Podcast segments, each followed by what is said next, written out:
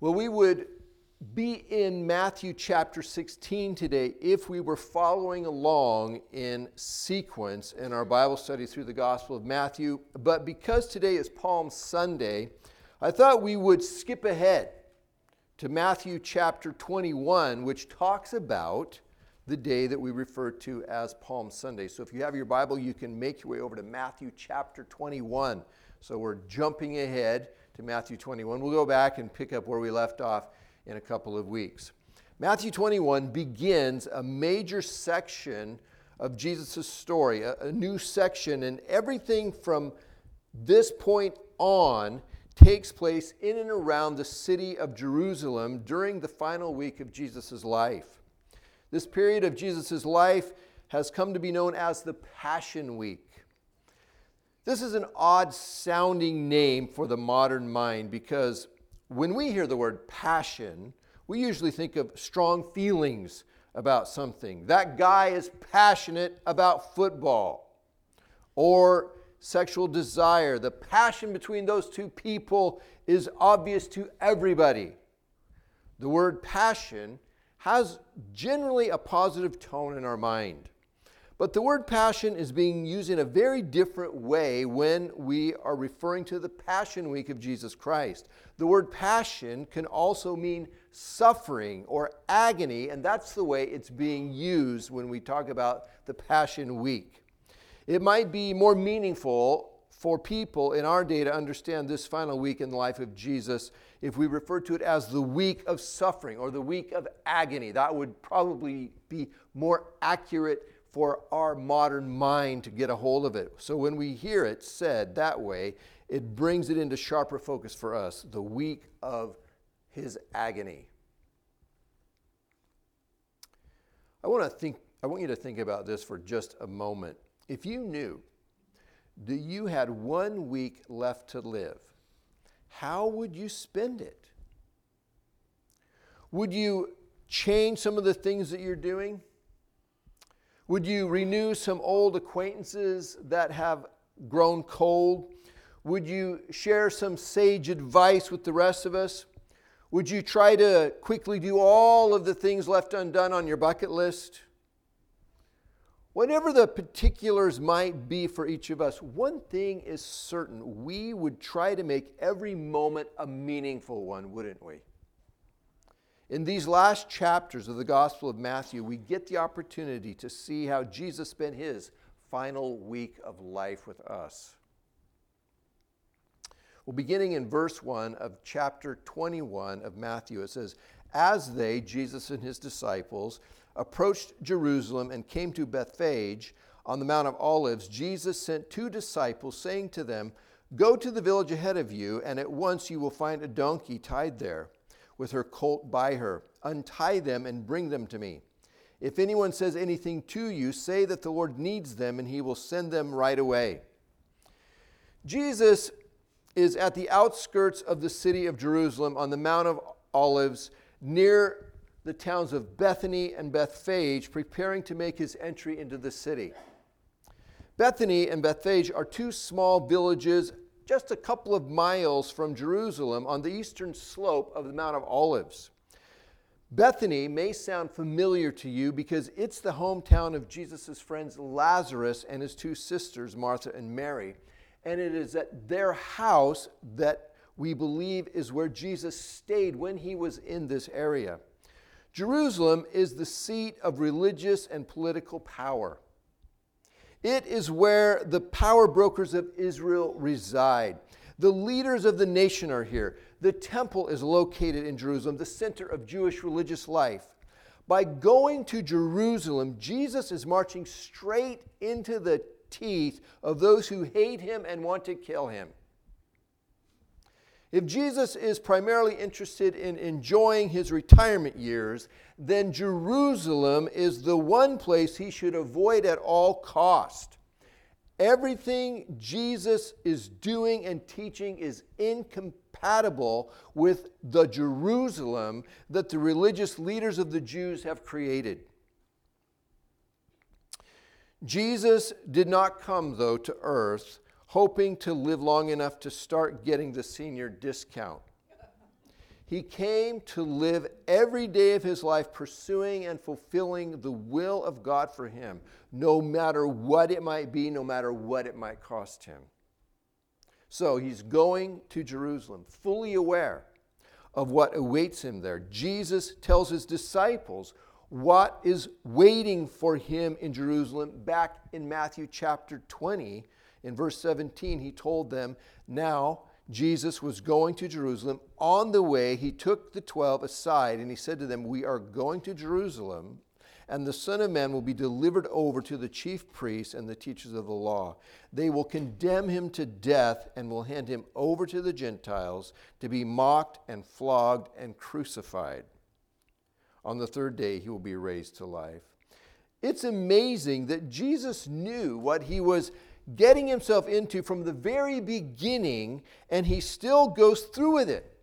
He chose to enter our world as a human being, as our Messiah, knowing full well that it was all going to turn out like this. He didn't go to Jerusalem thinking that he was going to be loved by everyone, handed a bouquet of flowers, and eating grapes under the shade of a tree for the rest of his life. Instead, he knows that it is going to lead to brutal, humiliating torture and death. Jesus mentions a donkey and her colt here.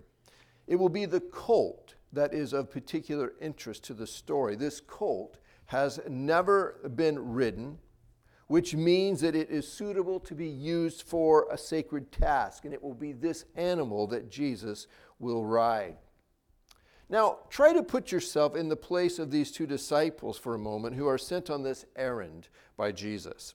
Jesus tells them to go into the village and they will find a donkey and her colt tied up at a certain place. They go into the village and there's the donkeys tied up just like Jesus said they would be. Jesus tells them to untie the animals and bring them to him. Now, this is where the assignment gets a little tricky. I don't know about you, but I would be a little apprehensive about taking these animals that are obviously owned by somebody other than myself. Jesus knew the disciples were going to be a little uneasy about following these instructions. So he reassures them by saying, If anyone says anything to you, say that the Lord needs them. Oh, okay. They look around to see if anyone sees them. The coast is clear. They nervously untie the donkeys, hoping no one will notice what they're doing. But we learn from Mark's and Luke's telling of the story that sure enough, someone does see what they're doing. And that person says, Hey, what are you doing with those donkeys? The disciples, they probably jumped out of their skin when they heard that voice behind them.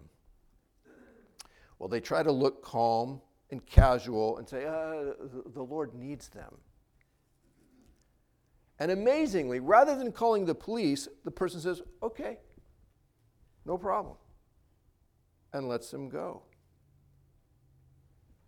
Well, in verse 4, it says, This took place to fulfill what was spoken through the prophet. Say to daughter Zion, See, your king comes to you, gentle and riding on a donkey, and on a colt, the foal of a donkey. As Matthew has done throughout his book, he points out for us once again how the events of the life of Jesus fulfill the prophecies from the Old Testament about the Messiah. And here he is quoting from Zechariah 9 9, and as described uh, in a moment when we get a little further into the story. Jeru- Jesus entering Jerusalem riding on this donkey colt is a fulfillment of a prophecy spoken 500 years earlier. Well, in verse 6 says the disciples went and did as Jesus had instructed them. So everything worked out just like Jesus said it would, and they get the donkey uh, mother and colt and they bring them. And in verse 7 says they brought the donkey and the colt and placed their cloaks on them for Jesus to sit on. A very large crowd spread their cloaks on the road, while others cut branches from the trees and spread them on the road. So people spread their cloaks over the donkey colt to provide a makeshift saddle for Jesus. Other people spread their garments out on the road. And still others were cutting green branches from the trees and laying them out on the road in front of Jesus. We learn from John's account that some of the branches being cut were palm branches, and this is why it's called Palm Sunday. Well, what does this mean? What is the significance of what the people are doing? By laying out their garments and these tree branches on the road, the people are making a path of honor for Jesus. They are creating a path of royalty for Jesus to travel on as he enters Jerusalem. They're giving him a king's welcome into the city. In modern times, when a great dignitary is being welcomed, they'll roll out a long red carpet for the person to walk on. We have the expression to roll out the red carpet or to give a person the red carpet treatment. And that's essentially what we have here being done for Jesus. They are rolling out the red carpet for him. They're treating Jesus like he is a king, the king. They see Jesus as the coming one spoken of in the ancient prophecies, the great victorious king, the son of David, coming into his capital city of Jerusalem to take his throne. That's what's going on here as this is happening. The crowds in verse 9 that went ahead of him and those that followed shouted, Hosanna to the Son of David. Blessed is he who comes in the name of the Lord. Hosanna in the highest heaven. These crowds surround Jesus as he rides along and they're shouting praises and proclaiming the coming of the kingdom of the Messiah. They're shouting, Hosanna, Hosanna, which means save us. As pointed out earlier in verse 5, this is a fulfillment of the prophecy spoken through Zechariah. It said, See, your king comes to you gentle and riding on a donkey. I want us to note how the prophecy describes the coming of the king. He's gentle and riding on a donkey. The people in Jesus' day, they missed the significance of that prophecy and what is being said there. And it's unfortunate that people in our own day seem to also miss the significance of this. Jesus is indeed the king, but this king is not like any king we have ever encountered before. He owns nothing except the clothes on his back. Even the donkey colt that he's riding is borrowed. The donkey is a symbol of peace and humility. It's the animal of the common person. The horse, on the other hand, is the animal that kings usually ride, a symbol of honor and power and war. What a radical contrast between the king that God sent us and the king that we choose for ourselves. The king that God sent us is a king of peace and reconciliation and rescue. God didn't send his son into our world to make war. He sent his son into our world to save us, to bring reconciliation between us and God. In Colossians 1:19 it says, "For God was pleased to have all his fullness dwell in him, in Jesus, and through him, Jesus, to reconcile to himself all things, whether things on earth or things in heaven, by making peace through his blood shed on the cross." John 3:16, familiar verse. For God so loved the world that he gave his one and only Son, that whoever believes in him shall not perish but have eternal life. For God did not send his Son into the world to condemn the world, but to save the world through him.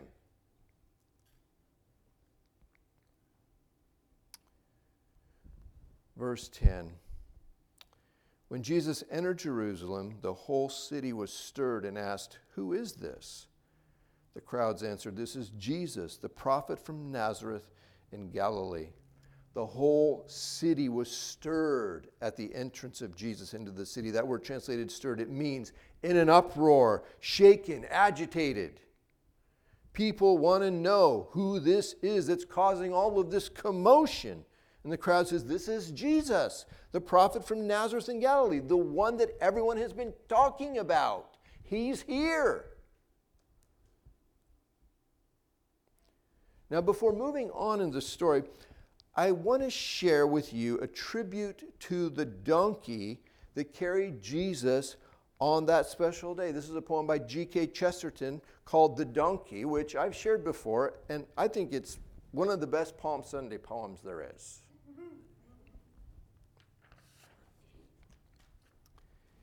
And I think it reminds us that even donkeys have a place to serve the King Jesus and his people. The donkey. When fishes flew and forests walked and figs grew upon thorn, some moment when the moon was blood, then surely I was born.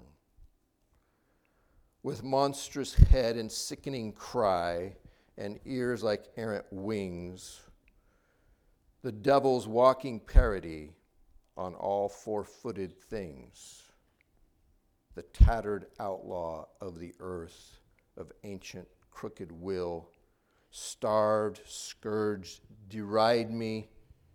I am dumb. I keep my secret still. Fools, for I also had my hour, one far fierce hour and sweet. There was a shout about my ears and palms before my feet.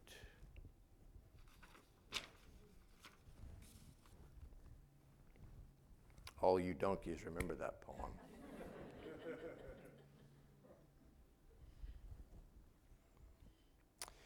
this next passage describes what happened the next day, following this grand parade that welcomed Jesus into Jerusalem on Palm Sunday. The king, Jesus, he goes to the temple and is not pleased with what he finds there. The setting the annual Passover festival is just days away, which was one of the most important of the religious feasts that the Jewish people observed. Jewish people from all over traveled to Jerusalem to participate in the Passover celebration. The population of the city of Jerusalem swelled by many times during this event each year. And as you might expect, people wanting to make a quick buck took advantage of this opportunity in every way they could. The streets would be filled with merchants of every kind selling stuff to the out of towners food, trinkets, souvenirs, clothes. We've all seen it.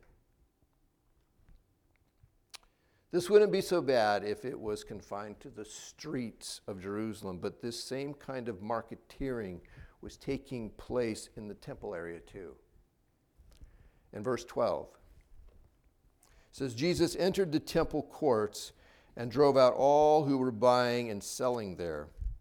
He overturned the tables of the money changers and the benches of those selling doves. The Jewish religious leadership had allowed the outer court of the temple campus to become a noisy, smelly marketplace.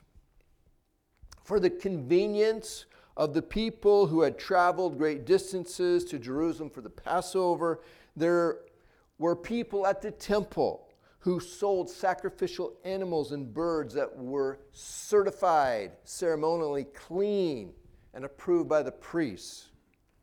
It was much easier and more convenient for a person to buy a sacrificial animal in Jerusalem that was guaranteed certified than to haul one with them from wherever they were from and then have it inspected and hopefully certified by the priest at the temple as clean and acceptable to offer as a sacrifice.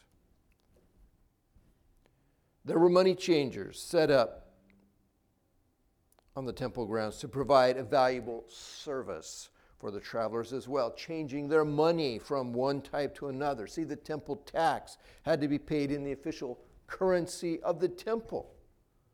So the Roman currencies that most people had needed to be exchanged for the temple currency. As would be expected, fees were charged for changing one currency from another. Not only had this area of the temple complex been turned into a marketplace, but it was not even an honest market. People were being ripped off. Jesus refers to these merchants as a den of robbers in verse 13.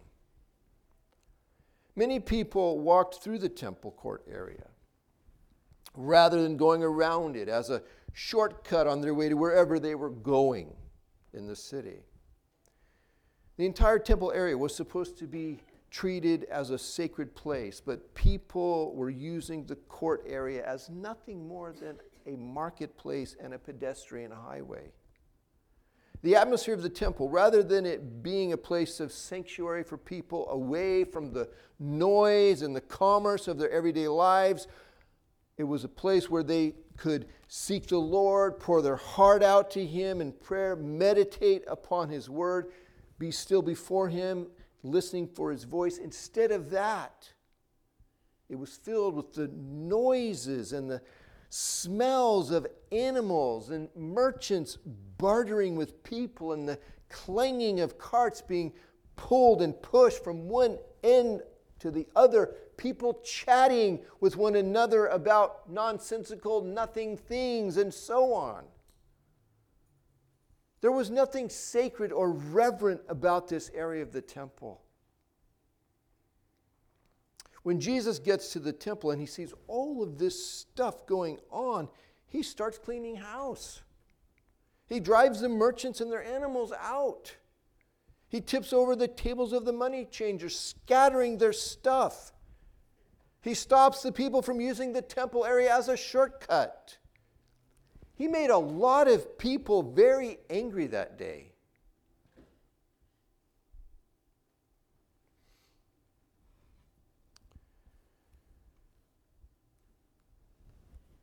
Verse 13, it is written, he said to them, My house will be called a house of prayer, but you are making it a den of robbers.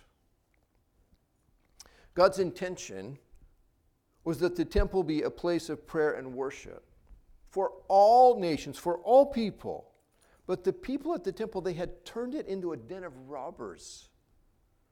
The area where this merchandising was taking place was the outer court area called the Court of the Gentiles. This was the only part of the temple complex that a non Jew was allowed to enter. This was a special place that had been created where all people, even non Jews, could come and worship the Lord.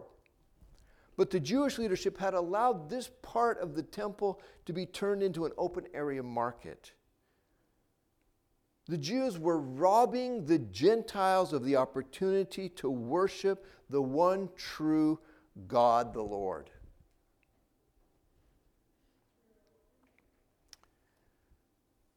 The people, they were looking for the Messiah to be their conquering king who would overthrow the Gentiles, the Roman government, when he entered Jerusalem. Instead, Jesus overthrows the hypocritical travesty that they had made of the worship of the Lord. We could say truly, the honeymoon is over.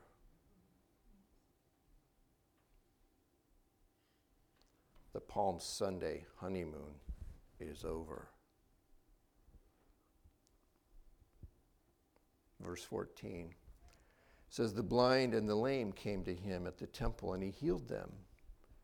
But when the chief priests and the teachers of the law saw the wonderful things he did and the children shouting in the temple courts, Hosanna to the Son of David, they were indignant. Do you hear what these children are saying? They asked him. Yes. Have you never read from the lips of children and infants, you, Lord, have called forth your praise? So, in stark contrast to the travesty that had been going on at the temple, Jesus, he immediately begins healing people there. The blind are receiving sight, the lame are walking.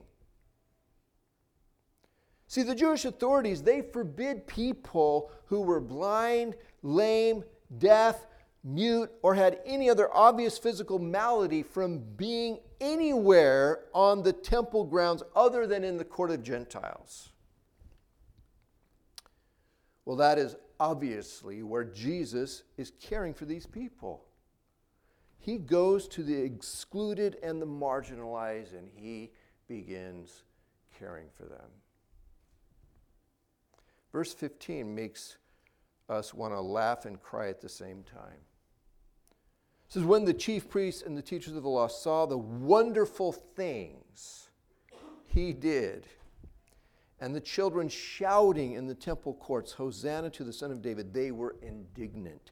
The religious leaders are angry because of the wonderful things Jesus was doing and because the children were shouting, declaring Jesus to be Messiah. Lord, may we never become so hard hearted and blind.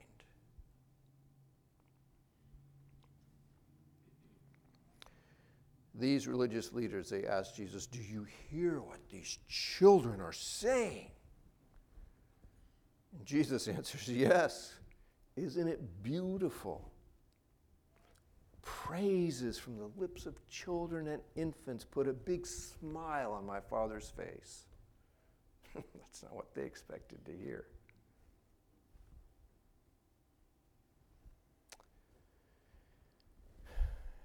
In closing, Jesus received a royal welcome on the day that he entered the city of Jerusalem. And in a few days, the crowds will be yelling, Crucify him. Not everything is as it first appears, is it? It's easy for us to point fingers at the Jewish people of Jesus' day who had made such a travesty of the worship of God in almost every way that we could imagine. But people in the church have been guilty many times of doing similar things. It's sickening to see that the one place at the temple where outsiders were allowed to come and worship the Lord was the place that the insiders had turned into a marketplace. When Jesus arrives, though, he makes it possible for outsiders to come into his Father's house. If you're feeling like an outsider, looking in on the church and Jesus and wondering if this is something that you can be a part of, that you want to be a part of, I want to tell you that Jesus Christ is the real deal. Please don't judge him by experiences that you may have had with insiders at churches. See, we're all just people. And we all make mistakes and do pretty stupid things sometimes. All of us. And we, here in the church, haven't always done a very good job of living up to the ideals that Jesus taught, but we love him and we're trying to follow him and live by his teachings. We believe he's the answer to people's deepest needs, and we really do want you to know him in the same way that we've come to know him, even though we don't always do such a great job of showing it.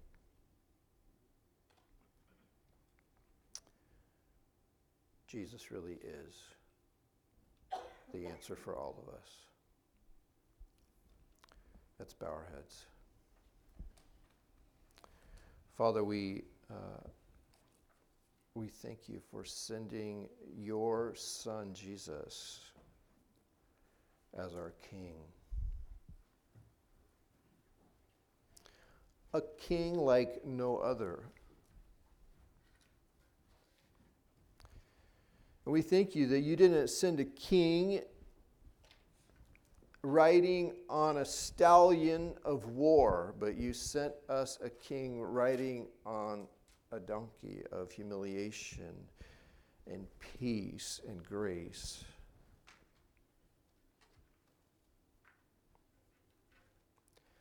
We thank you that you have sought reconciliation with us through your Son, Jesus Christ. We thank you, Jesus, that you have come for the outsiders and the insiders.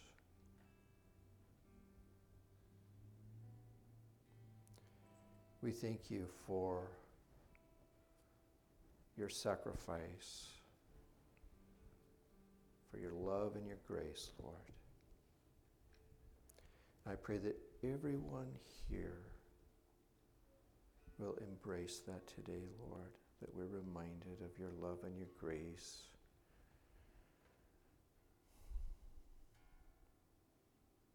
In Jesus' name, amen.